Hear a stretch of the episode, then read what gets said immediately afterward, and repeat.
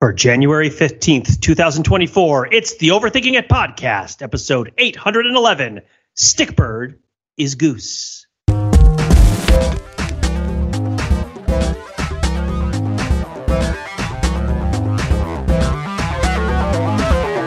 Welcome to the Overthinking It podcast, where we subject the popular culture to a level of scrutiny it probably doesn't deserve. This year is Pete Fenzel, and Matt Rather, sadly, is uh, sitting in his beach chair with a thousand yard stare on his face as Mark and I play in the waves today because we're going to be talking about Bluey. It's two Bluey! dads, two dads talking about Bluey. I'm going to cut right to the chase and tell you what the podcast is about from the beginning. A little bit of a turn from us, a little something different as uh, as my two dads get into it to talk through the uh, short form Australian children's and adults cartoon on Disney Plus and uh, do a little overthinking of something that's very worthy of overthinking. Um, of course, what you've heard there is Mark Lee. Hey, Mark, how you doing?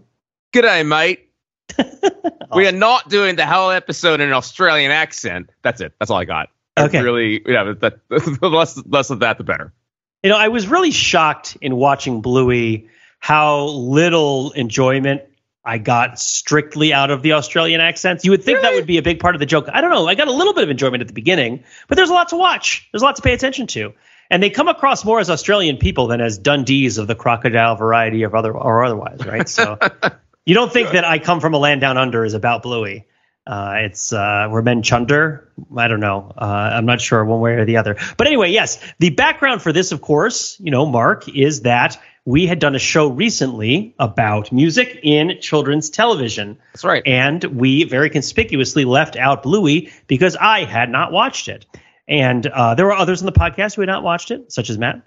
But uh, we have wa- I've watched it now. I have I have mainlined a movie's worth of Bluey, which is a lot of Bluey. Uh, it's probably I watched about 13 episodes of Bluey to prepare for this podcast. There's a lot more than that yeah. that exists. And if you haven't seen the show, know that each episode is about six minutes. That's it. Yeah. And like it says like seven and a half minutes on Disney Plus for the runtime, but a solid minute and a half of it is just credits. Like that's it. So like a Space Jam length movie, a pretty short movie. I watched it.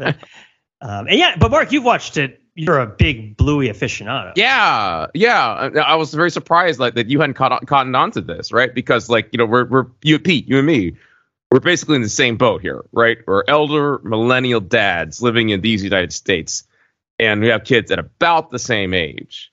Um, and we got on the Bluey train, and you didn't. And we'll talk about that a little more in a second. But just by way of a little bit of background, I'm shepherding our, our listeners along, especially those who don't have kids and haven't seen and or haven't seen Bluey. Just so you know, like Bluey really blew up during the pandemic. It spread via word of mouth, but it, you know, Disney presciently, you know, captured it for their then very new streaming service, Disney Plus. I think it was probably 2021. Again, there was still a lot of indoor time, lockdown, uh, lockdown-ish, you know, coming out of the championship season and whatnot. Um, and so that was when our family really just started in mainline Bluey. And my my wife was like, "Mark, you gotta watch this show. This is not a kid's show. this not is like- show. It's well, we we can talk about that, right? Yeah, yeah. Uh, it's yeah. not not a kid's show, but it's also um, not a kid's show in that particular way. Um, we will we will um, do a lot of dunking on Paw Patrol in in this discussion. just fair warning, right? Um, those are just they're easy pot shots to take, and we're gonna take them. Um, but uh, it's just like it was just very apparent from the from the uh, from the get go that the quality of the storytelling and animation um, and theme thematic uh, elements and that sort of thing were much better than the typical crap that uh, that our, our kids were, were watching, or like not even better, but also like very very different for reasons Yeah. we'll, we'll get into. Anyway, that was 2021 ish or 2020 2021 ish. Fast forward a little bit more. Uh, I think 2022 in the Macy's Thanksgiving Day Parade, um, there was a Bluey balloon. That was a big deal, right? Because Mm. Bluey just kept growing and growing and growing in popularity um, and by that point had become a bona fide international pop culture phenomenon, right? And like it, it, took a while actually. Like maybe I was just ahead of the Bluey curve, but it's like, huh? Like this Bluey seems like a big deal, but you don't see all the accompanying accoutrement of it being a big deal on the pop culture. And that took some time, but it's like, okay, here comes the merch. Here comes the Macy's holiday uh, Thanksgiving Day parade. That was in 2022. It came back in 2023 okay, here comes the Bluey video game. Yes, by the way, there is a Bluey video game. It wasn't particularly well reviewed, but like you know, so you want, violent. right? just like Duality. and the God, the multiplayer is so toxic, oh yeah. right? Yeah. I mean, just just uh, you get on the voice chat, and these little six year olds are like just get relentless. Like, get good, noob. Um, Your mom should contemplate her mortality while making breakfast. That's the kind of talk you get while you're playing the Bluey video game. Is a Here's a draw- person- here's a- Here's a drawing of a horse that like will make you think about your dead grandma. It's an FPE. It's a first person empathizer. Everybody gets. It's a battle royale first person empathizer to see who can understand the problems that the other people are going through in life and uh, reach out to them and connect with them fastest and most. Man, it- if Um, only, if only it were. But anyway, yeah. the, the, the the video game is kind of milk toast. It's not that great, from, from what I understand. Um, oh wait, there's a real video game. You're not making that up. no, I'm not making it up. Okay. No, it, it is uh, it is three player co op. Is it a racing Um, game? No, it's just Yeah, like it's a missed you- opportunity. It could all have been little cars. It would have been great. Yeah, because there are there are episodes with cars in it, by Yeah. the way, and they've been put Yeah. to great effect. All right, so that brings us to this moment here, right? Uh, this moment specifically is that like um, Disney trots out, these- drip drops these episodes for some reason. It's the usual international rights crap, right? Like these episodes come out many months prior in their native Australia, in Australianese, and I guess they must be translated meticulously. No, they're not. There's like, very little happens. Okay, actually, Disney does very light editing, by the way. they cut out like Oh, yeah. fart jokes and things like that from um, Oh. the, the originals. Um, but for whatever reason, it takes a few months for them to come stateside. And Friday, um, there was a hot drop of 10 new Bluey episodes. And this was a great, uh, a great excitement. Um, and, uh, you know, uh, uh, for, for our film, it's like, hooray, more Bluey. And for Pete, it sounded like it was, well, the kids haven't liked Bluey before. So I guess I, as a grown adult, am going to watch these by myself. Is that how it Yep. went, Pete? That is, in fact, exactly how it went. I tried to play a couple of them for them. They, they I will say, my daughter loves the song. Uh, she checks out immediately when the song is over, but she The, loves the song, you mean the, the theme song? Da, da, da. Yep, yep, yep. Um, but no, it just it didn't help my kids. I mean, they they enjoyed it well enough, but it doesn't it doesn't hold attention like this shows that my kids will watch with more vigor. Although you know my daughter's super obsessed with Elmo these days, uh, and and my uh, my son is way into rescue bots right now, uh, which is sort of like Paw Patrol but earlier and better. Uh, and about Transformers, which is, and it's also not Rescue Heroes, which came before. But this is not a Rescue Rescue Bots podcast. This is a Bluey podcast, and we're going to talk about Bluey. Well, what is if you don't know what we're talking about? Let me can I explain, Mark, uh, what the premise of this show is, and you can correct me as a Blue aficionado. Yeah, absolutely. All right. It. So it's a nuclear family show Yep. about four dogs. These are anthropomorphic dogs. The dogs in the show do sometimes wear clothes, but not always. And the, the dogs uh, are all animated in a very sort of flat and square kind of way. This is a cartoon, and the dogs live in a human-like society, which where there's no real problematization of the notion that society is run by dogs. so there's no like, oh, you know, we're all eating bones or we're making jokes about how we are at war with cats. No, they're just d- dogs that are that are people that live Yeah. in a people society. They, they do eat chocolate, by the way. Oh, they do? Yeah. That's so dangerous, man. This show is out of control. with The risk that it's taking. So it's it, it's about this, and it's a it's a middle class, upper middle class family. It's TV middle class in the sense that there's no real evidence that they have a lot of money or even particularly what their jobs are. But every once in a while, they do expensive things, and also you know they appear to have lots of space in their home to do stuff. Uh, so it's it's very familiar in that respect, and it's uh, and the notable thing is that the parents and the kids. So there's two parents, uh, Bandit, and what's the mom's name? Chili. Chili. Okay, because they don't say her name as much as Bandit's name. At least, um, I, as a, for at least in the episodes that I watched to prepare for this, but they call them Dad and Mom in the credits. So we're already getting into how Bluey is a very a- amply overthinkable show because there's the the parents and then there's the kids, and the kids are uh, Bluey and Bingo, right? And uh, They're both they're both- girls. yeah. they're both girls. They're probably about what, like six and four. You know, it's funny. They start out at six and four, but they age up by the episode by season three um, to seven and five. Okay, gotcha. Yeah, so I, I guessed it. I guessed it. I guess at least I didn't guess it because they're not they're not being imprecise about the behavior of these kids, right? They're they're very much behaving like kids of this age. Yeah. Um, with you know a little smarter, a little more capable of getting around by themselves. None of them falls into a pool and like creates a huge havoc. Although there probably is an episode about that of someone falling into a pool and creating a huge havoc. I just didn't didn't watch it. Um, but like by and large, you know, everybody is mostly okay most of the time. This is not a show where there's like a whole lot of catastrophe that is like part of the plot.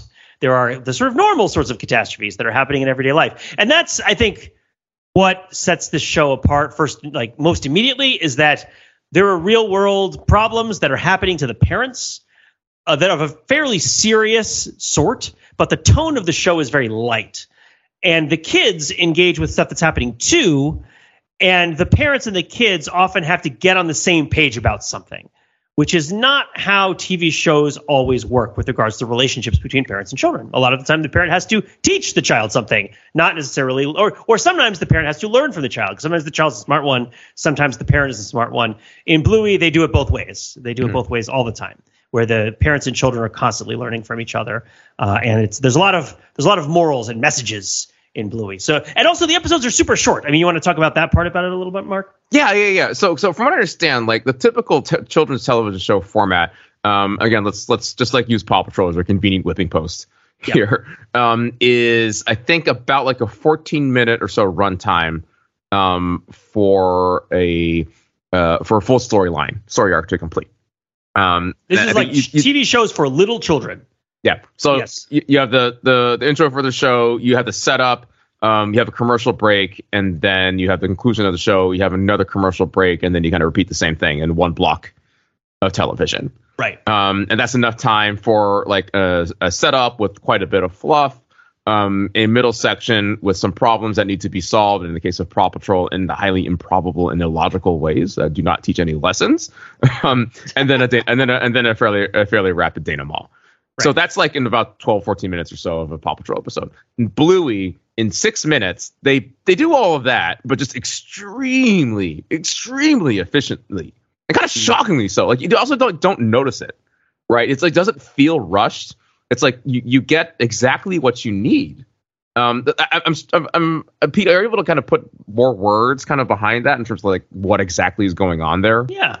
I would describe Bluey as a very elegant show, and the elegance refers to using the elements to get across complicated ideas without complicating the elements, right? The elements are aligned in a certain way such that they have emergent properties in relation to each other in terms of the story, that the stuff that comes out of it is more complicated than the pieces that you're seeing.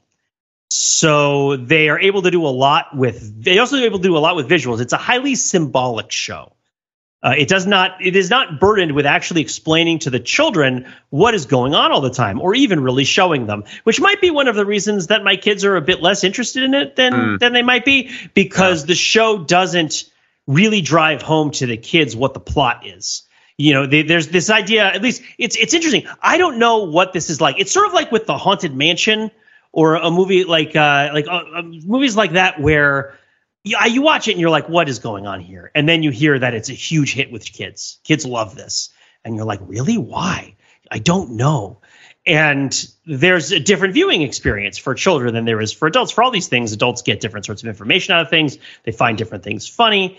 And Bluey is a show where it feels symmetrical. It feels like there's a kid experience and an adult experience of the show that are almost equally weighted in what the show is trying to do, as opposed to something like Shrek, which is sort of I think of as the original kid and adult thing. Well, Sesame Street is the original kid and adult thing, right? Where we want adults to watch this show with their children. So we're going to put things on this show to engage the adults. And then we're going to also test it with children so that it works for both adults and children because we're trying to create an experience where the yeah. two of them watch at the same time. But when I'm saying Shrek, I mean the contemporary stuff where we're going to put in jokes that the parents are going to get. And and it's going to be like ha ha ha. The, the parents feel like they're in on something, and it's positioned in a way that the kids are very much not going to understand what's happening.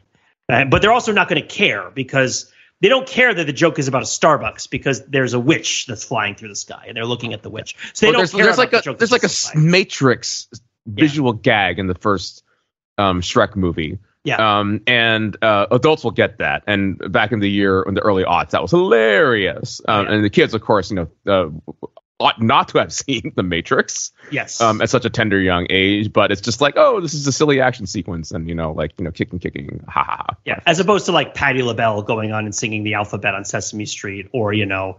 Haley Stenfield singing the "I Wonder What If Let's Try" song, and children not knowing who these people are, but the performance is not keeping anything from them. Right? Yeah. There's nothing. There's no information that the kid isn't getting. In Bluey, there's information. In Bluey, it's both in the Sesame Street sense because they're trying to encourage adults and children to watch together. They're not just trying to pull in the adults. They're trying to kind of create a family experience. They're not trying to be like, well, I got to bring my kid to a movie. I better br- best bring it to this one because I can laugh at this one. No, it's like this is supposed to be watched as a, as a family, but also the kids aren't in on everything that's happening. Um, and and that so that's part of the the vibe. And and as an adult, I don't know what parts of it they aren't in on or what how what the sort of pacing of the show feels like to them. Uh, because I only notice the things that I notice. Yeah, maybe this is, might be a good point to get into an example of Yeah, to, yeah, yeah. to sketch out a few things here, right? Yeah, The two tracks, right? The parent track and then the kid track. yeah, Um, the lesson learning, kind of Yep. how it uh, you know it, it goes both ways. Um, and then from there we can kind of sort of suss out was like you know why ma- uh, try to put some theories out there why your kids aren't responding to it, why whereas mine love it. Um, aside from the fact that you know I'm just a better parent than you, Pete, obviously, clearly. um, no, no, no, no, no, no, not that. Like there's, there's no normative claims here, right? You know, like um, uh, but but yeah, let's okay, put an No, it's example. because you're Like, it's was- you're in an urban transit environment, so your TV is much less truck oriented. Although you do watch a lot of Paw Patrol, so I guess that's not true. yeah, right. Yeah. regrettably, regrettably. Um, no, no, Um, no. So yeah, yeah. Try, Yeah. try an example. Like you know, you you you like this is all kind of new and, and, and fresh to you. What what really stood out? Okay, so so because I think Bluey Bluey is most interesting in the close reading, in my opinion. The close reading of Bluey of Bluey episodes is really interesting. They're really some of them are really interestingly crafted. So there's a new episode. Spoiler alert for some of the new episodes of Bluey. There's a new episode called Stickbird, Hmm. right? And Stickbird takes place on like the edge of a, of a beach, uh, or like shoals and tide pools and stuff. Might be a lake uh, um, where I think it's I think it's the beach where family has gone and they are playing a game where they're throwing sticks into a, po- a pool. Uh, and and uh, the kids can't throw the sticks very far, and the mom is trying to teach the kids how to throw the sticks farther, and the kids get really frustrated. It's a, it's a it's an episode that's to an extent about about uh, um, I guess about gumption, about accepting failure and moving on. It's it's really about letting things go into the world and kind of because okay, there's a bunch of different axes of learning that are played out in different uh, Bluey episodes. In this episode, the axis of learning that's being engaged with is the idea that when you teach someone something or you create something, which of course in the experience of parenting is often what it feels like to preside over the development of another human being, right? Like there's this person who's developing in front of you. You have an opportunity to have a tremendous amount of influence over them. They literally came from your body, you know, in, in certain situations. In certain situations, they didn't. Uh, but you know, you you feel as if this is something that you have created, and this is an episode that is about the ownership of the things that you create versus passing them along to the world or to others. So um, they find a stick. I think it's Bluey who finds the stick that's weirdly shaped and decides that and decides with um, Bandit, the dad, that this could be the head of a bird and makes a bird out of sand Yep. and puts the uh, the bird's the stick head of the bird into the sand bird and creates this thing that they refer to as stick bird, uh, which which of course Bluey is tremendously excited about and Dad thinks is kind of adorable. But the dad throughout the episode is often just sitting and staring and seems to be dealing with something personal. He's he's he's depressed about something. He's having some sort of mental health thing that's going on. He's lost in his wife- own thoughts, and he's he's not focusing on on the present. And you know, like Yes, his kids are yes. like, Dad, Dad, Dad. You know, like, Yeah. oh, oh, yeah, yeah, sorry, sorry. Yeah, and he's sort of staring out at the ocean. So there's these there's these wide shots where the framing pulls back and you just see this long arc of the shoreline surround uh, Bandit and Bluey in like three quarters. So like all the way around three sides of the TV, and and there's st- and there's all these sticks that are lying on the edge of the water. And uh, and then there was the stick that was the stick bird. And what happens to the stick bird is when they walk away from the stick bird for a couple minutes, some kids who are playing throw the stick, which is what all the kids are playing, uh, take the stick, which leaves the stick bird essentially dead. So the stick bird has been kind of mutilated and is standing sitting there with its head torn off in the sand. And you know, Bandit tries to console Bluey, but is not. It's, it's actually it's actually the little sister Bingo at that point. Oh, it's point, Bingo. Okay. who is upset over the the the um, the, the loss of the bird. So, um, it's okay. also it's also like pretty sketched out pretty clearly that um, the little sister is more just generally speaking more sensitive. Um, it's Right. not not just because she's younger, but also like um, because that's kind of just her personality. Yeah, she has a greater intensity of feeling. She, her kind of gesture, defining character gesture, is like a childlike scream of like ah, right, and she. That's not quite it, but um, but yeah, she. But also, also the, the the, most. the, sadness also. yeah, right, so like- she has high highs and low lows. Yeah, yeah, yeah. Okay, so so this is a Bandit and Bingo episode, not a Bandit and Bluey episode. I should know because they're color coded, but I I still am learning. yeah. Uh, Bluey, so- Bluey is Bluey is the blue one for those who haven't seen. Well, yes. so the, the dad is blue, Bandit, the dad is blue, and Chili, the mom, is brown. And Bluey, the older sister, is blue, and Bingo, the younger sister, is brown. And Bluey and Bingo are both very imaginative children that are kind of mercurial and kind of run from thing to thing and, and exhibit a lot of uh, excitement about new things that they discover. But Bluey is more intros- a little bit more introspective and self aware and bingo is more expressive and high high low low uh, you know kind of less kind of uh, uh, kind of self mediated um Yep. And there's Yeah, a, yeah. plenty of episodes, you know, where not surprisingly, older sister Bluey bosses Bingo around, and Yeah. Bingo has a hard time um, pushing back and kind Yeah. of, you know, uh, finding her own gumption. so okay so Blue, in this episode bluey is staying with the mom learning how to throw sticks and bingo is going with the dad so you have a sort of chiasmatic relationship right um, where like the sort of um, the blue one is with the brown parent and the brown one is with the blue parent and so there's a sort of contrast Mhm. in uh, in, Yep. in alignment there and so the bird essentially dies and the dad is staring out at the ocean and talking about the bird and uh, and and says effectively you know when you when you create something when you put it out into the world it's not yours anymore um, and uh, and and tries to sort of comfort her in this way um, and I think she comes around to it they try to find another stick do you remember how it resolves uh, ultimately um, the, the end of Stickbird I, I don't actually. And like, yeah and by the way, your, your amount of recall for for this having, do you only see it once? By the way, yeah yeah yeah yeah, it's, yeah. it's it's it's incredible. By the way, because like I'm I watched you know all these episodes um with the kids, and you know there's the distractions and all that kind of stuff, and like you know it's only after having seen probably all you know three seasons, 50, some 100 plus episodes, like uh, four or five times each or so that I've like you know come to a place where I can kind of more deeply analyze because they go by so quickly, and you're also very again very distracted. Yeah, it's the degree of attention. The, uh, one of the things that watching television as a parent, both when you're with your kids and when you're not, really tests is the amount of attention that you're willing to dedicate to something that you're watching on television. We we've alluded to this over the years. This is a little bit of a tangent. We've alluded to this over years, especially as it regards the Big Bang Theory, which of course is a much maligned television show by the legendary writer of the Teenage Mutant Ninja Turtles theme song, Chuck Lorre, and um, uh, and and uh, the idea that the show is not challenging is part of the indictment of it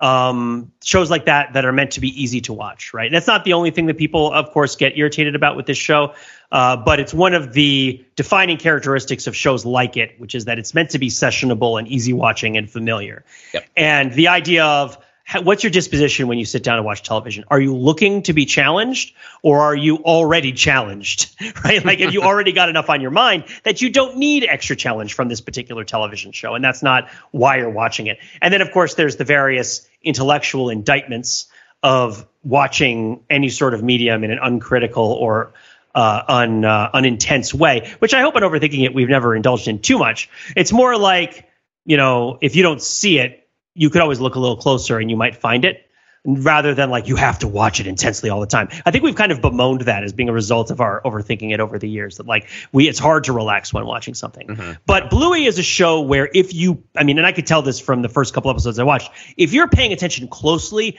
there is a lot to catch. There is a lot of detail. There's a lot of detail in the visuals. There's a lot of detail in the composition. There's a lot of detail in the music. Um, They leave But yeah. Easter eggs, um, the visual references in there in the later seasons for things that showed up in earlier seasons as well too. It's that it's that sort of show. Yeah, yeah. Okay. So so it seems like what's happening in this episode is that the that someone has died. That that that seems to be what I'm inferring from looking at this. Is that somebody has died and uh, and the, the dad is sad about it. And uh, either somebody has died and the dad is sad about it, or the dad has had some sort of health scare. It seems that there's some sort of confrontation with mortality that Bandit is having privately. Um, oh, and the other, I think you know what it is. It's that he realizes that um, uh, that you should have fun with your kids, right? It's um, it's it's the the moral of the story at the end of this is um, uh, is, is that oh no no that's that's like every other episode where that's the moral of the story. This is the one where he uh, it's, it's it goes back to the throwing lesson. Yes, yes, yes, yes, yes, yes. Um, yeah. You want to catch that out then? no, no, no. You finish it up. Uh, finish Sure. Okay. So like, and this is best of my re- recollection goes. Um, right. Uh, uh, Bandit, the dad, is uh, you know uh, while he's wrestling with whatever he's wrestling with, also is witnessing the mom's throwing lesson. Um, and that also then gets applied to uh, Bingo, the the the, the younger daughter, um, about how um, you know in the way that the, the older daughter Bluey is learning how to throw a stick, she can also learn how to take what's troubling her Right, um, that's what it throw is. it into the ocean. Yes, that's Right. what it is. It's the Take like take all of your and throw it yeah, into the yeah. ocean. Yeah. Yep. It's Uh, about take, letting take the, go of take your the grief. sad, Yeah.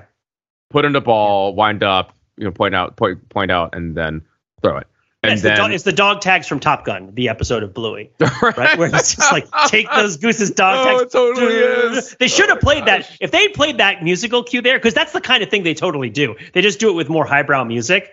But if he was out there and he threw the stick into the ocean and it played da da da da da da da da da da da, da, that would have been perfect because that's exactly Oh, what the man. episode's about. It, stick bird is goose.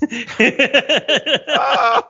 There's a there's a play uh, that I read once. I never saw it performed by a poet by the name of by a playwright by the name of Kobo Abe called "The Man Who Turned into a Stick," which is uh, which I interpreted as being about the kind of uh, uh, the passage between life and death. It's sort of about suicide and jumping off of buildings and kind of people becoming physical objects. It's also a little bit absurdist and weird, but it made me think. This made me think about it in that like the stick bird, the bird that has become a stick, is like an animate object that has become an inanimate object, and this is an episode that's about sort of death and grief and letting go of grief. Right, which is also about kind of throwing the stick into the ocean, uh, which is also about Tom Cruise balling up Anthony Edwards' dog tags and flinging them off of an aircraft carrier. Uh, so there's a lot going on with Bluey, people. Yeah, uh, and okay, that, that's just so- one episode. That's just one of the newer episodes. Let me just try to like very quickly summarize um uh kind of the main things going on here, right? Yeah. Um parents track for this show. Um I think you you, you should have gotten it by this point, right? It's about um um letting go of grief. Yeah. Right. Uh, moving on. Um children's track um uh, uh, likewise right is uh you know the, taking your sad how to move on uh, uh, uh confront sadness and but move Yeah. on from it and also like you know learning how to throw stuff right Yeah. and and but at this point i should also add that like um you know if children are not like this is great that that's Yeah. that res- if that is not their response from that like i totally get it especially you know if they had been watching something with an awesome truck in it uh, with uh, you know an amazing rescue missions and like a wish fulfillment power fantasy for a four year old right this this show is not providing that at all no, no. Okay. So that's parents track, children's track. Now the lessons learning likewise as well. So like, you know, the, the parent is obviously teaching one child a very specific hard skill, which is how to throw something. And then, you know, that then that gets translated into a more abstract version of taking uh, you know, the sad feelings and learning how to throw that. And then the other parent um, learns that from the, the child, you know, who Right. learned also who learned it from the other other parent Right. as well, too. Yes. And the other thing I should add as well too is like you know the that whole like parent layer, um, and like what is bothering Bandit the dad, um, and uh, you know where his sadness comes from. It is totally ambiguous, right? Like your interpretation of it, Pete, is is good and valid and, and most likely correct, but um, it is not at all explicit. You know, you could be just like Yeah. you know he's stressed out with work, right? That Yeah. could very easily be yeah, yeah, that could just be the it. case. Yeah, totally. And and if, if you're a parent, like you know, you can just map on whatever it happens to be bothering you and taking you out of the moment and preoccupying you, and you can map that onto there, which is part of the, the the the high effectiveness of the show.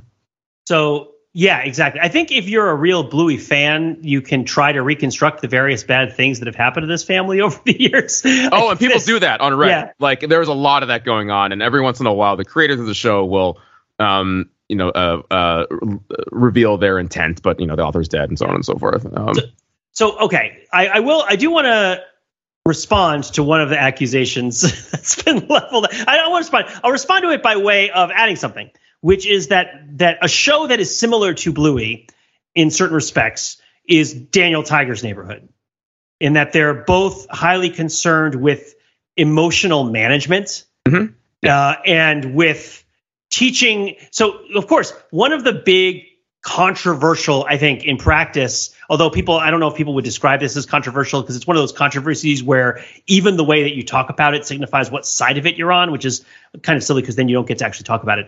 But this idea of how much of what is developmentally appropriate for children with regards to things like anger uh, and and like and like shame uh, and Mm. do you, and so uh, what changes about how you regard kids if you take into account the limitations that especially very small children have in terms of emotionally regulating themselves.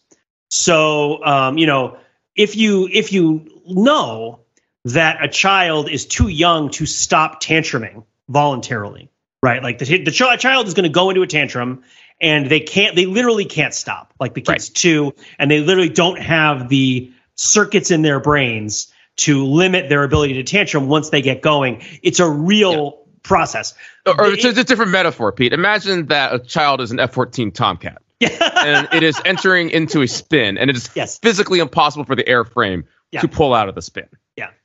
Well i don't know about you but i've actually parented a child at mach 2 inverted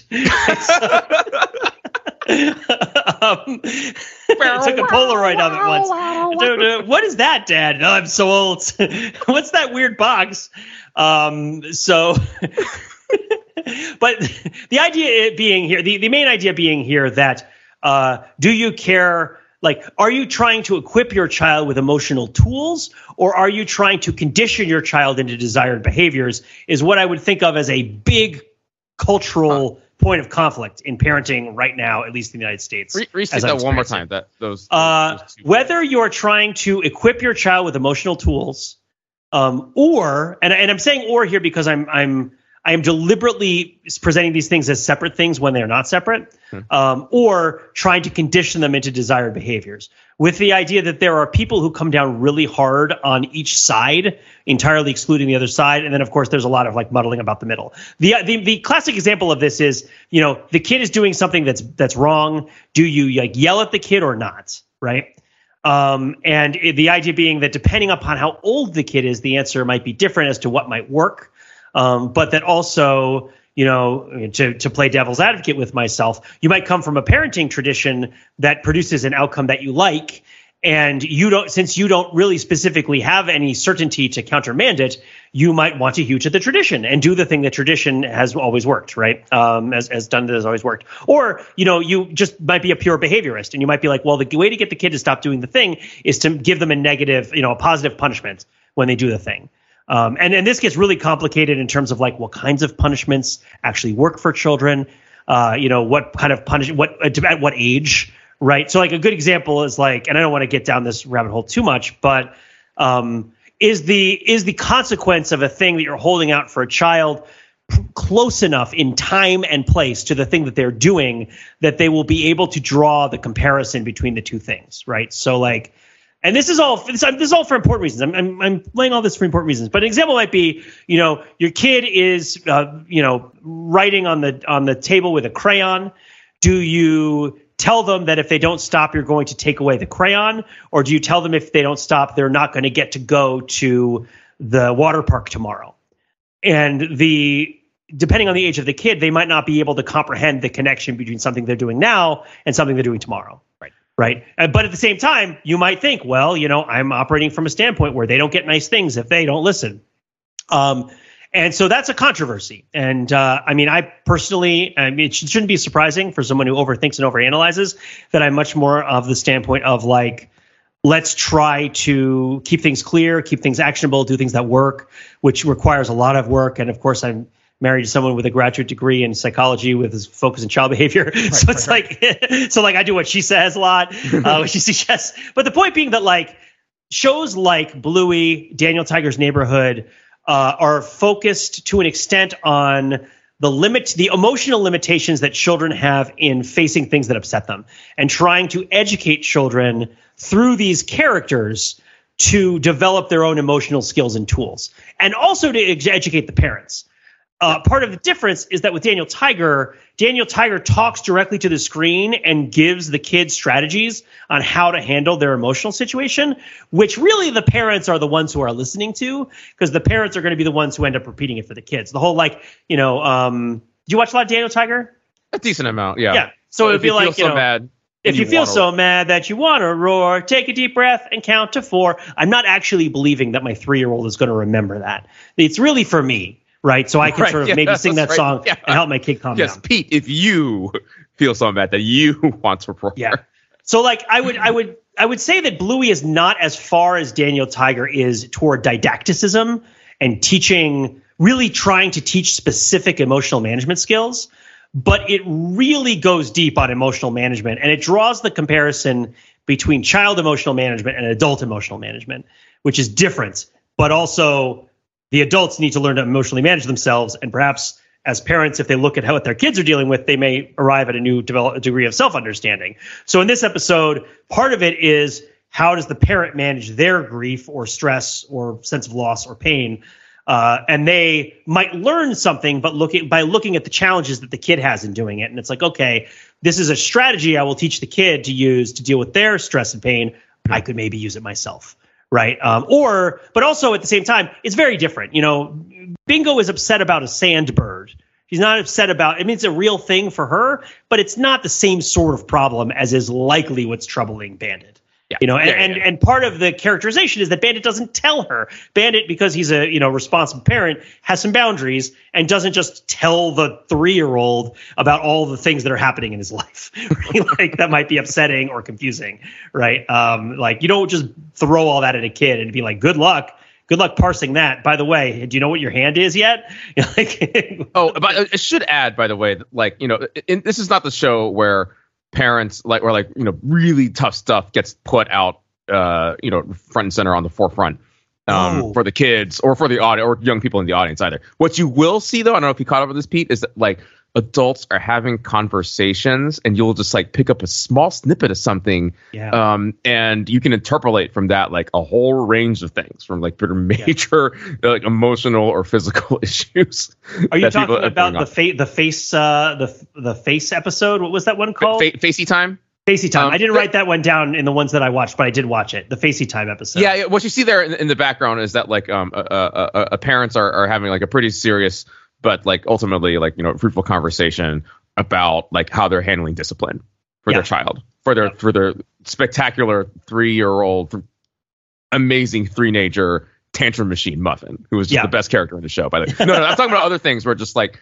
you know like they just have a you know adults are having a conversation you just catch a snippet of it it's like you know well like you know the, the test came out blah blah blah or like you know like it's you know it's you know we're, we're not sure how it's going to turn out right and like adults immediately know or have a Yeah. pretty good sense of what's going on there like you know adults are dealing with major adult stuff um but it is absolutely not there for the kids Yeah, yeah, and that's that's sort of how it's a, a show that you look into both sides of it, right? It's like a it's like a it's like a cardboard tube where the show's in the middle and the adults look in one side and the kids look in the other, and ultimately they see each other, right? but but uh, they're both most of the episodes are like that. If, if Yeah. I'm if I may, Pete, like I'm gonna pivot Yeah. to another episode here, which is much much more for the grown-ups Yeah. in the audience. I think the it's fair to say that Baby Race is that right?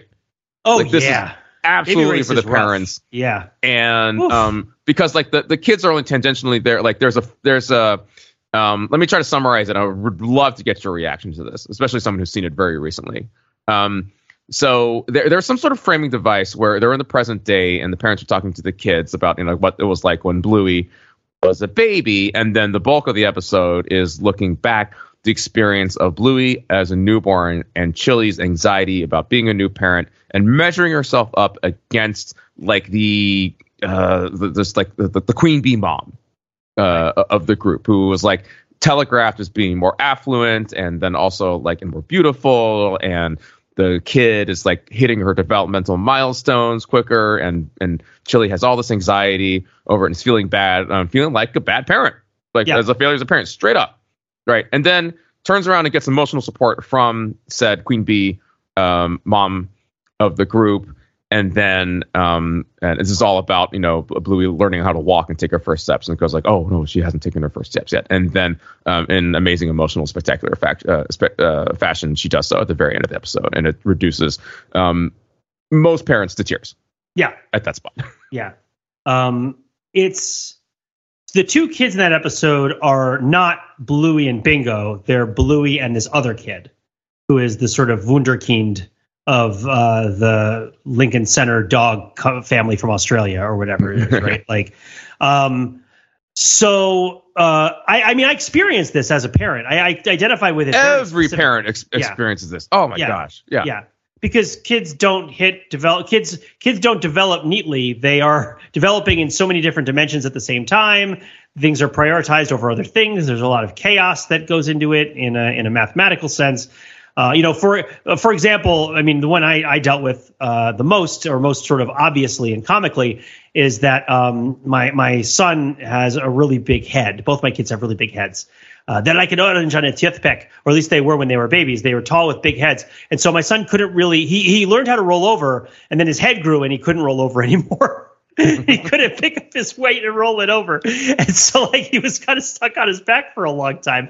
And then he couldn't walk either because he couldn't he couldn't stand up because uh, his feet were really I actually like looked at it one time and it was like his feet were like less than half the diameter of his head or something. it's like I wouldn't be able to balance anything on those. Uh, I mean, I don't think if that's that. Ext- I didn't actually measure. I don't know if it's that extreme, but it was like man. But what he lo- what he was really good at was like going on the walker. Like he would hold the little push walker, and so he was like tearing all over the house, running, running, running, and couldn't walk. Um, because he couldn't balance. We even started him on dance class before he could walk just because we had signed him up for dance class so far in advance that we had assumed he would have been able to walk. And this was like when he was like 16, 17 months old. And uh, and he couldn't walk. And so we took him to what dance class and he couldn't walk. And then by the third week of dance class, he could walk, right? Because of course, the the here's the thing that really stuck out to me. The thing that really stuck out to me about the baby race episode, the two things, other than the very end, is when Bingo, who's been following the story, the little sister has been following the story. Uh, she has that great line which, when they're like, "Well, where were you? You where was I? You weren't born yet. Oh, I was invisible." And she's like, "That's really cool," like, um, which is like super creepy, but also kind of awesome. But uh, but there's a point where like they're telling the story, and it's like, "Oh, and Bingo, you know, couldn't you know, uh, Bluey couldn't walk, and Bluey was just shuffling around and butt shuffling everywhere, uh, and like you know, they tried to learn to crawl, and then and then the the the, the little sister is like asks with like bated breath, "So did Bluey ever ever learn to walk?" it's like she's, she's sitting right there. Like, she walked here.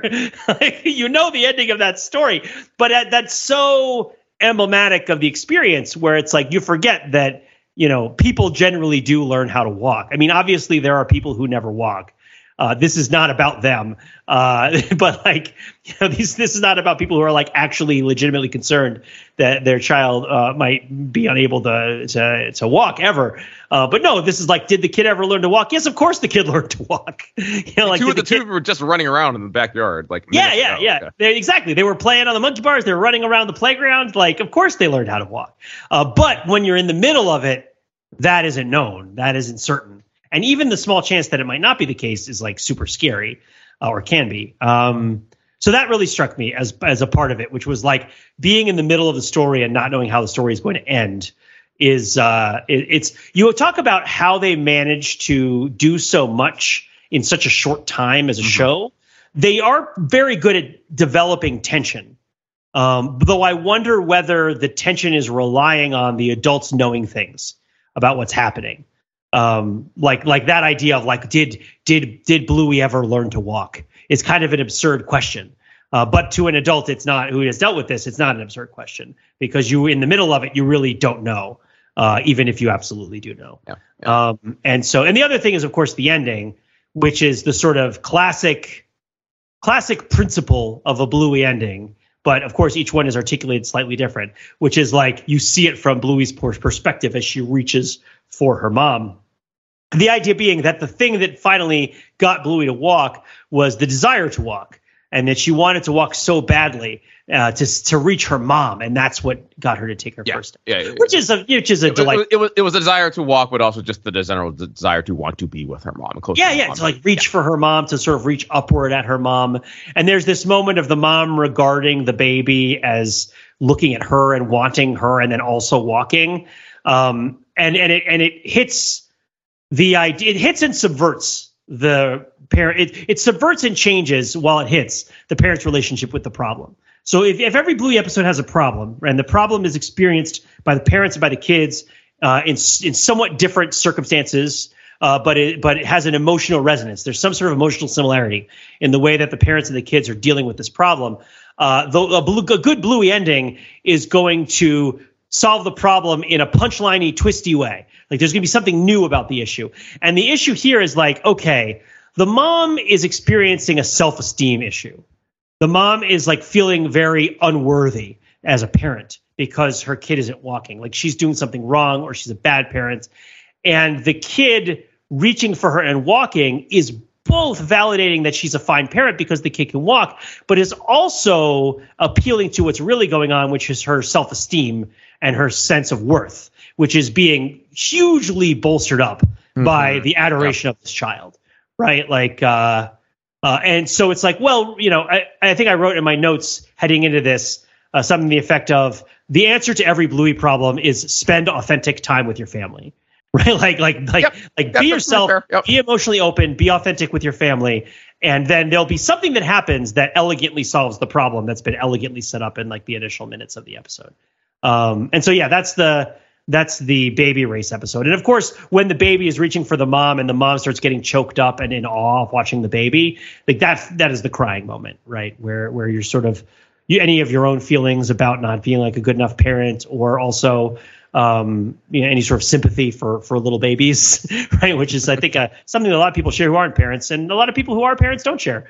Uh, but uh, but uh, also that just that sense of yearning. It's like an operatic yearning that's being expressed that I think probably resonates, you know, regardless of the situation, at least a little bit.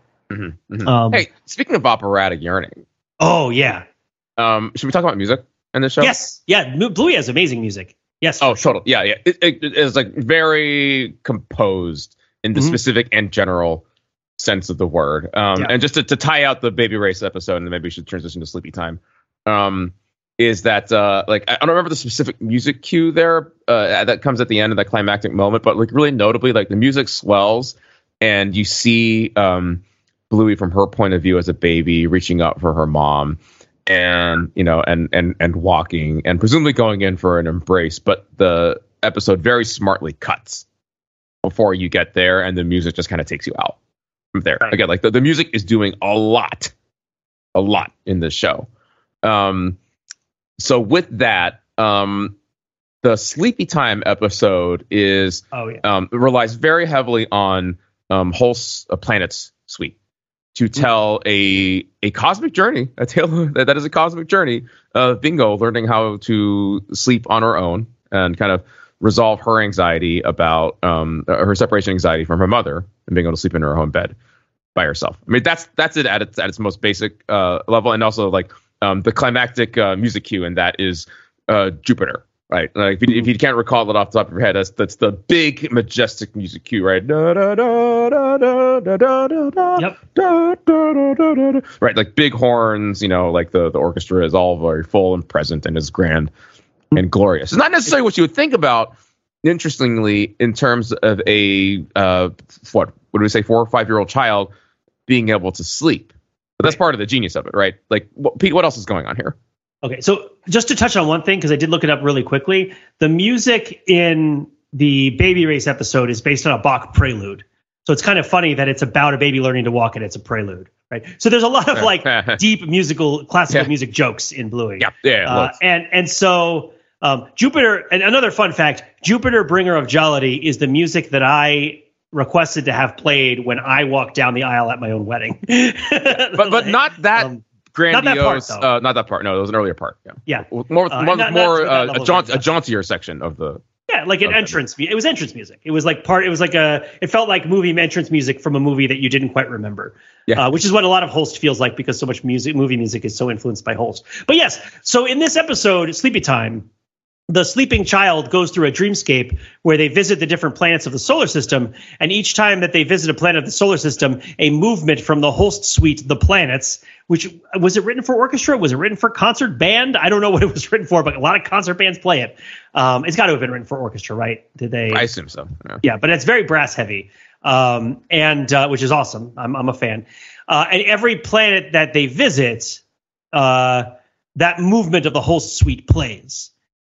and uh, except of course Jupiter plays again when they go back to the sun because there's no movement in the planets for the sun uh, because I hate to break this to you, the sun not a planet. uh, but um, but the so the idea in the Holst suite is to connect the planets to their mythological personages, right? Uh, and then Like to the, the Greek or the gods of antiquity. yeah, the Greek or Roman gods, but also in the orchestration, it has this. I don't want to call it science, scientistic or metaphysical. It's more physical than metaphysical. Like there's um there's a physical energy to the Holst suite uh, that, at least to me, is means like feels like it's something that's supposed to be. You know, really impressive and in the real world. Like, look at this thing. Look at this awesome thing. Like the music for the Enterprise is like, look at this awesome thing. Raiders of the Lost Ark is like, we're doing an awesome thing. Uh, and if you want uh, music that's actually contemplating the complexities of these things, it would have more violins, right? But uh, but it has more brass because it's like this is a thing that's happening, right? And uh, this is a thing that is happening now when this baby's asleep. And Although, um, to, to be just a very quickly here, to give Raiders of the Lost Ark more credit, which I know you would give it, to it anyway. Um, the the music that plays when they specifically are contemplating the Ark of the Covenant itself is amazing and creepy and has like strings and and winds like Yes, really at, at the forefront of it. It's yeah, it goes into that track. It- Yes. it- Well, I guess I guess yeah. So so the, this totally re- this totally matches what I'm saying, which is that this sort of orchestral music is used for the revelation of mysteries, not for the like presence of mysteries, right? For like it's for the re- the revealing of things, the looking at things, not the unknown. Um, I might argue differently for Return of the or for Raiders or the Lost Ark, by the way, because like Well- that the, the theme is played there when you see the Ark of the Covenant, um, and then it's like because the mystery is what's inside. well, What's yeah, inside and the the music What's becomes more the box? complex. Yeah, they don't just play the march when they're looking at the Ark Sure, of the Covenant, yeah, right? yeah. Like that's what I mean is like the march. Okay, yeah, yeah. But yeah, so I guess that's what I should say is that these are marches, sort of. They're kind of based on marches. They're related to marches. They're sort of cousins of marches. Um, but yeah, anyway, the point is that the kid. So the problem, right, is is not being able to sleep, uh, and also, and and then this is shown from the parent perspective, which is being annoyed by the kid punching you in the face, right, and like kicking you in the bed, and then from the kid perspective of being this sort of like space baby who is hatching from the earth and is kind of in regard to this strange universe, right? So the the kid is woken up not by things that they know, but things that they don't know. Um, but in the dream space, the kid is sort of discovering things, and this is very characteristic of Bingo as a character, I think, because this is Bingo that's doing this, right? Yeah, yeah, yeah. yeah Um, Bingo as a character loves to find things out. Yeah. Uh, and and is always excited when Bluey is finding something out, and is also trying to find things out themselves, and and is a bit of an explorer. And so in the dream, you know, it's a the the the sort of achievement of mastery of the self comes from an achievement of mastery of the solar system by sequencing through the various planets and the sun to then sort of achieve an understanding of the whole thing and then to reseal yourself in the egg of the earth which then draws the curtain on the sun which makes it dark which makes it able you able to sleep. It's sort of like the daunting unknowability of the of the vast and horrible universe is keeping you from sleeping and by going to get to know the universe through the sort of processes of your mind. So you're reading a book about the universe, right? And then so while you're sleeping, your brain is kind of wrestling with the ideas in the book about the universe and, and with the solar system, right? And you go into the different planets in the solar system and you're kind of narrativizing and understanding and kind of incorporating a perspective in relation to the things that you were just reading in the book, which is giving you this like little bit more confidence in dealing with reality, which is huge and scary when you're a little child. And of course, by when you're an adult, is totally cake, right? Cakewalk. Reality is so easy. yeah. Um, but when you're a kid, it's like super big and scary and unknowable. And so she has these sort of like big brassy uh, classical experiences of kind of getting to know each of the planets and kind of playing with them, right? Like Jupiter is this huge mysterious thing, but she goes up to it and it's like pudding, right? And she sort of splashes at it with pudding. And she goes to, to Saturn and it's this vast and noble thing, but it's got a whole bunch of stuffed rabbits running around it in the rings. And so, like, okay, I'm getting to know this unknowable thing in the context of something that I understand. And like it, that's how the mind is working. It's incorporating and networking connections. This is like development of the brain. This is all very poetical, and, you know, and like uh and like she even loses her own bunny in the in the rings of Saturn, right? Like she has a bunny with her that she loses in the rings of Saturn, uh, but it sort of like goes where it belongs. And then she sort of just goes in and, and, and sort of marvels and basks in the vastness and power of the sun. And then knowing where she belongs herself, goes back and seals herself back into the earth uh, and and this vast classical music repertoire, which is about the sort of mythologi- mythologization and demythologization of the planets, like brings you all the way around back home. Um, and and of course, otherwise, it's a funny funny five minute video about a kid punching their parent in the face, right? Like that's the other thing that it's about. So like the, you know, the double track, um, yeah, that is absolutely there, and there's just yeah. like hijinks and funny visual gags, Yeah. um, for the younger viewers. Yeah. But I think the so I try I was trying to articulate a concept uh, earlier before we started recording, and I'm going to try to articulate it again by using less jargon. So the Holst music in Sleepy Time. Um, I'll give another example for people who might not be familiar with Holst. Uh, there's an episode about the family going on vacation uh, where the mom is really stressed out, doesn't know how to relax. Totally common problem. Uh, but but and also the mom has a lot of stuff she has to do because you know the mom doesn't often get to go on vacation when the family goes on vacation. Uh, there's, there's a great Onion article about it. Um, and so if you're a dad uh, or a partner of a mom in any respect, uh, you should be cognizant of that and try to correct for it. Um, but at any rate. Uh, while the kids are kind of enjoying the fact that they're on vacation and is not worrying and not worrying about what they're going to do, the mom wants to go to the beach and is trying to get everybody organized and go to the beach and is clearly stressed out about it um, and they play simple gifts in the background.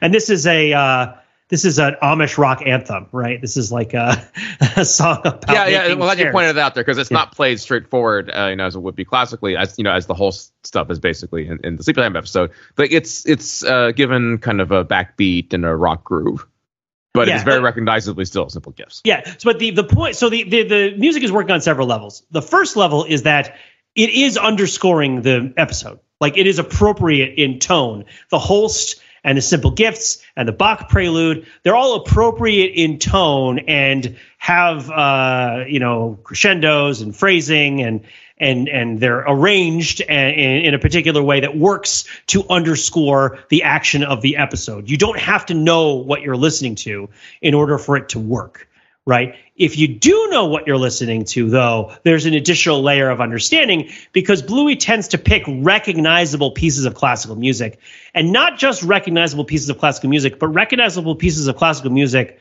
where the name of the song or the sort of stated purpose of the song or the story behind the piece is related to the story that you're currently watching in some way. Um, so I describe this as semantics, but I can get away from that word because it's just semantics. Uh, and instead just sort of say like, you know, um, uh, you know, music can make you feel something without intrinsically meaning anything.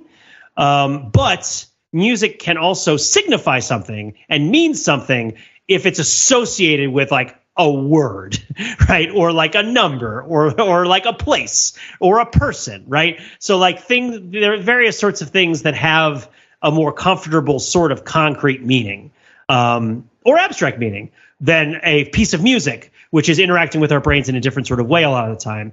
Um, that's what I sort of meant by semantics, but but I guess what I mean is that Bluey picks pieces of music to uh, to inform the underscoring of the episodes. Where if you know what the piece of music is called or where it comes from, it's making commentary on the episode or matching it in some way, and and and which is like part of the idea that I think I think it is part of the overall aesthetic that the kids are playing and and you don't get to see their reality you see their reality through the experience of play which is going to in some degree obscure reality as you might experience it as an objective observer. Uh, and this can be done either by virtue of the kid kind of talking around things or through like creative animation that makes sort of hallucinatory things appear that the kid is imagining. Uh, and then with the parents, you don't see their full reality because they don't talk about their full reality because they're with their children. Uh, and and so, but you see little bits and pieces of it. And I think the classical music is the same where it's sort of telling you something, but some of the meaning of what it's telling you, some of the the sort of detail, the observable detail that you would associate with really being told something, is being obscured or withheld, uh, or or just not being put front and center. You have to work a little bit to kind of figure it out, which I think is part of the pleasure. I mean, I don't know what do you get about the classical music choices. Um, yeah, I, I will agree with everything you said there, and I will just um, underline your point by actually talking about um, one of the, the few instances where non-classical music yes. is used in the show. So one of them to, to great effect, and this is I think this is the last time we'll have, have a chance to dunk on Paw Patrol here. Oh yeah, is that there is a show uh, within this show called Cat Squad, which is a parody of Paw Patrol very clearly. Yeah, and uh, it's got this ripping guitar uh, anthem, guitar-driven anthem. Uh, you know, the you know the, the Paw Patrol, Paw Patrol, right? Instead of that, it's like dun, dun, dun, dun, dun, dun, dun, dun, dun, Cat Squad. Like you hear, you know, like this like shout come come out from it there, and like th- that music is something doing something different there, and um, it, it, it's it's it's there as an inside joke for sure. Um, and uh, it, but it's it, it's yeah, it, it's not kind of having like kind of it's, not trying to give textured meaning in, in the same way. And then uh, in similarly, uh, in the same way as the classical music. And then there's another ep- uh, episode which Pete I would encourage you to to watch is the one where Bandit takes uh, Bingo and Bluey to their first movie, Ooh. and um, it is um, it's called Chutney Chimp. Right, and the alliteration there, of course, is meant to be um, a, a, a spin on Mickey Mouse or you know the broader Disney oeuvre itself, because it's about um, monkeys okay. um, and they are anthropomorphized monkeys, and of course, like they see song, sing songs because it's meant to be a Disney movie, and like it is like very on the nose sort of stuff. That the monkey literally sings, "I wish I wasn't different. I wish I was the same," something like that, right? um, Brutal, uh, roasted, shots fired. yeah, and like what's going on there is that you know the, the songs aren't bad, but of course they're they're good, right? You know they're they're again, they're very on the nose there, right? And um and crucially, at some point, Bandit, you know, and and uh, and answering a question from the kids about like what is all going on here, like what is all supposed to mean? Bandit just deadpans the the response to the girls. It's just monkeys singing songs. like he's literally telling the kids and I'm arguing with the audience as well to like don't overthink it. But like you know that is music that is not carrying as much thematic uh, heavy lifting um, and stands in interesting relief and contrast to the the classical music that was deployed in like very thoughtful ways as described earlier. So cat squad! Awesome, I love it, and I love dunking on Paw Patrol. Um, it never gets old So, I, I speaking of monkeys, though, I, I don't want to leave an overthinking episode about Bluey without talking about what felt like the most overthinkable episode of Bluey that I watched. Hmm. So, I want to touch on this. I know we're probably running out of time because we can't, because now that we're parents, we can't podcast for two hours straight about Bluey. Um, well, can't is the wrong word. Won't is probably the right Right, word. um, nor nor does anyone particularly need to listen to it. But there is an episode, and I know that this episode was recommended by uh, Ben Adams, overthinker Ben Adams, who claimed it was his favorite episode of of Bluey, which is the episode Flat Pack, where Bingo, where Bandit and Chili, the parents, are putting together a, a porch swing that they've bought from IKEA, Wayfair, something like that in Australia. Uh, and they've bought a mail delivery porch swing. And while they're putting together the porch swing, they are discarding pieces of the packaging. Have you seen this episode? i have yeah, yeah it's been Yeah. a while so i'm Yeah. sure on the details but they're arguing with each other they, they start to Yes. um yeah A very familiar experience, as with Yes. many things in Bluey for parents. I one of the this was actually a really tough thing for me to get over in the early days of my relationship with my wife when it was getting serious, which was just like the difficulty of putting together a piece of furniture with another person when your self esteem and kind of pride depends upon you feeling like the other person thinks you're good at it. and, and, and ironically, you also kind of need another human being there Yes, to like you yes. know brace the two pieces together. and feeling like you don't want to you don't want to admit that you need help but the thing is literally made to be assembled by two people Yep. so you, Yep. you Yep. like by definition need help but like you're being all proud about it and then you get these stupid arguments and then i inevitably put it together wrong and have to take it apart again and put it together again um, but um, but uh so so as the parents are discarding the pieces of the packaging of the swing that they're putting together the bingo and ban and and uh, bluey are playing at the base of the porch and each successive piece is leading them through two parallel super narratives right? So like each time a piece of packaging from the swing goes on the ground uh, the the two kids who have decided to pretend to be fish just arbitrarily as the first thing that they're doing are go through a an, a uh, performance of the process of the evolution of life on this planet from of animal life on this planet from fish to people. Uh, and it passes through such things as you know amphibians and lizards and dinosaurs. And there's a there's a cataclysm that destroys the dinosaurs and they become birds. Uh, and then there are monkeys. It is funny because it hits on them being monkeys before they become people uh, further being the idea that the bluey dogs aren't really dogs they're sort of dogs the same way the president of the world in Dragon Ball Z is a dog, which is like they're drawn as dogs, and then you're you're really not supposed to worry about it too much. Um, no, it's it's actually a little bit different because the Bluey people are dogs in order to alienate you from the fact that they're people, right? To sort of like soften the blow uh, Yep, of yep. a lot of what they're saying. But um, and then at the same time, they're playing the role of a mother and child, and the child is growing up while the the stages in evolution are passing. So when they're fish, the the baby fish is a baby. And then when they become amphibians, the fish becomes like a, a toddler. And then when they're lizards, the fish becomes like a kid. And when they're dinosaurs, the fish is a big kid. And then they become monkeys, and then they become and then they and then they become cave dogs, right? And they get and then the, when the finally the big box gets thrown down, the box becomes the cave that becomes their home. And then uh, when when more it, it is of course like a TARDIS situation where the packaging for the porch swing is like more than could possibly fit inside the box for the porch swing. There's like an entire city's worth of spare material that Bluey uses to build a futuristic futuristic uh, uh, kind of metropolis out of cardboard boxes and and foam and bubble wrap.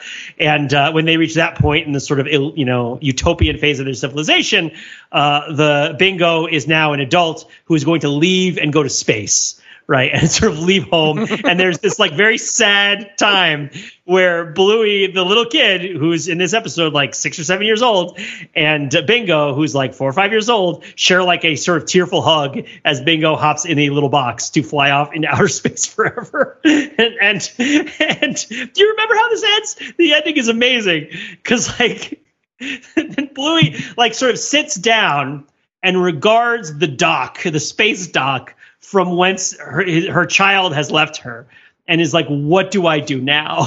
And she's like walking with a with a with a paper towel roll cane. And, and so the the lesson that is being taught here is, is one about um, presupposing that you're good at what you're doing because you're not the first person to have to do it right like like the idea that like you're not the first person to struggle to put together a porch swing uh, you know you probably are already good at it if you just sort of take it one step at a time uh, you know you'll you'll kind of realize that it's all kind of part of the plan that the, you know the porch swing is not meant to not be put together um but then bluey is And, like and also engage at- authentically with other people in your family. yeah, exactly. And also say, uh, engage authentically with your own family, which is what happens next, which is that the parents who are now sitting in the porch swing on top of the stairs, which during the cave dog phase, if you remember this, this top of the stairs, the so during the cave dog phase, uh, Bluey, as the elder cave dog, has made a series of drawings, and the younger cave dog has pitched in.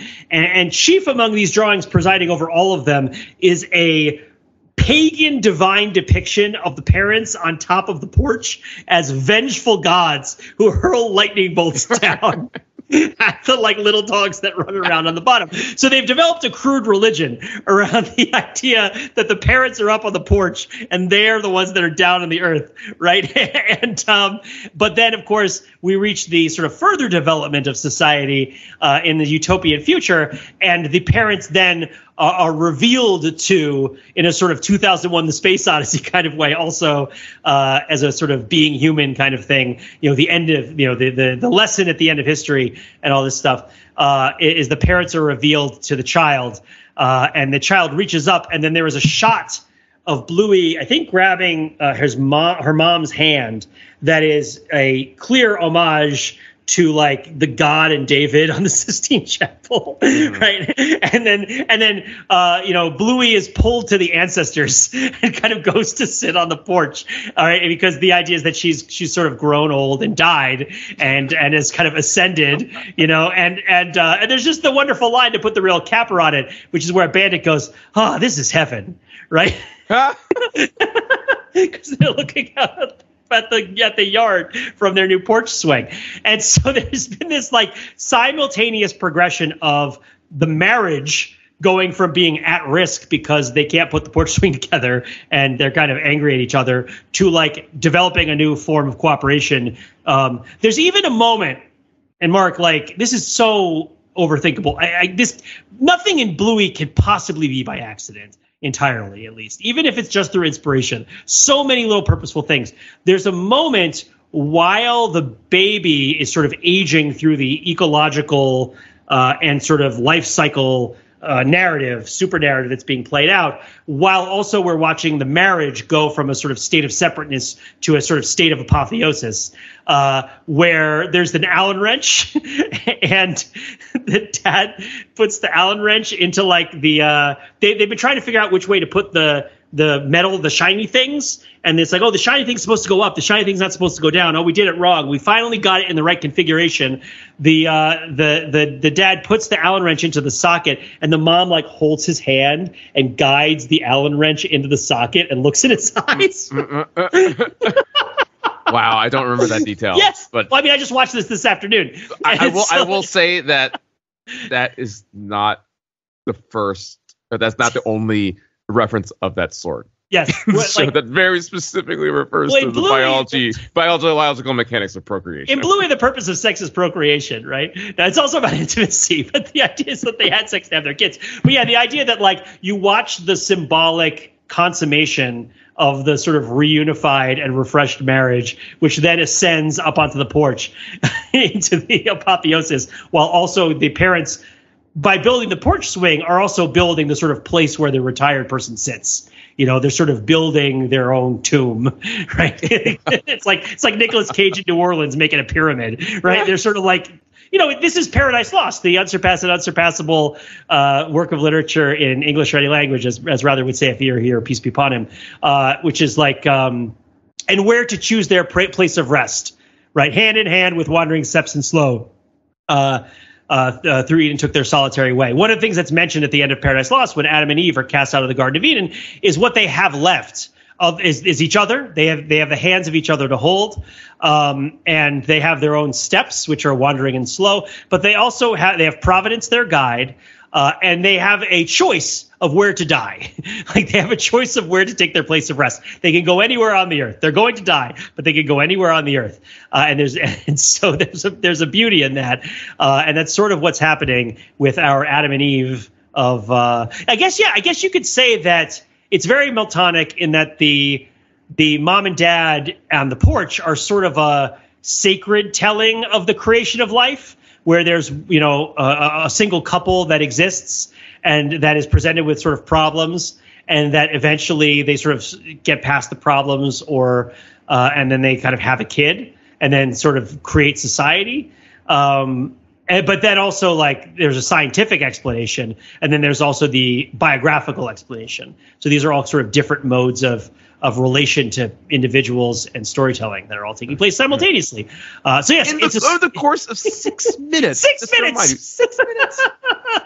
yeah. There's a couple. There's a couple of things I've stood in front of at modern arts museums that could have learned something from Bluey. I'll tell you that much. Ah. Well, what if I just took a bunch of floppy disks and threw them on the ground in slow motion? It's like ah, do better. Uh, was there any last episode of Bluey you wanted to name check? I mean, you remember that episode. Yeah, of course I do. Yeah, but that's not no nearly that level of detail. Um, I I, I got to go back over and watch that one. And by the But- way, we'll we'll put a list of all the episodes um that we that we specifically name checked here. Um, uh, for you to watch on Disney Plus or your other uh, streaming service Yeah. of choice. Yeah. Flat Pack is a pack of dogs, by the way. Dog is a, a pack is a family of dogs. Hmm. Uh, but anyway, anyway, It's, it's just it's just dogs building furniture, mate.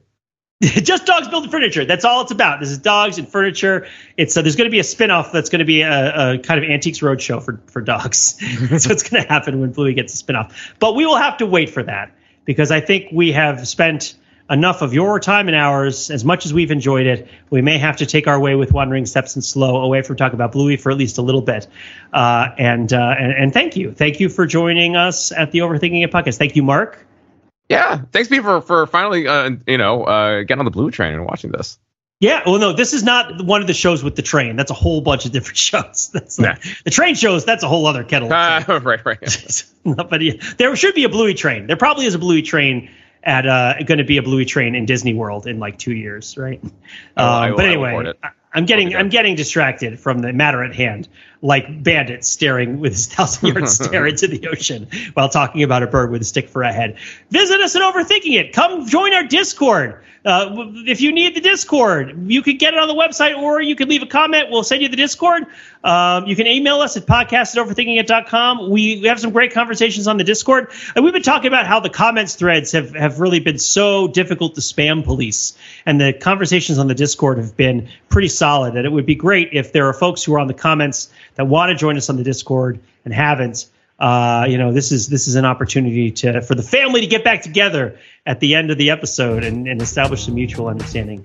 Um, but yeah, until then, uh, visit us on the web Overthinking It, where uh, we subject popular culture, including talking Australian dogs, to a level of scrutiny It it probably, probably doesn't doesn't deserve. deserve.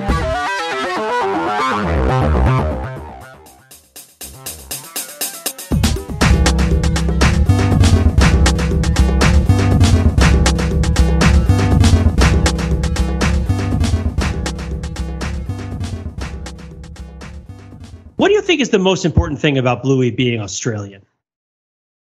Uh, aside from the, the the accents, which are uh, charming and uh, whimsical to Americans, I mean, that could be it if that's the best there is. um, I'll go with it's down under. So everything is a topsy turvy, upside down the world in which uh, is run by dogs. Right. So it's strange. It's Stranger Things, is what you're saying. Exactly. yes.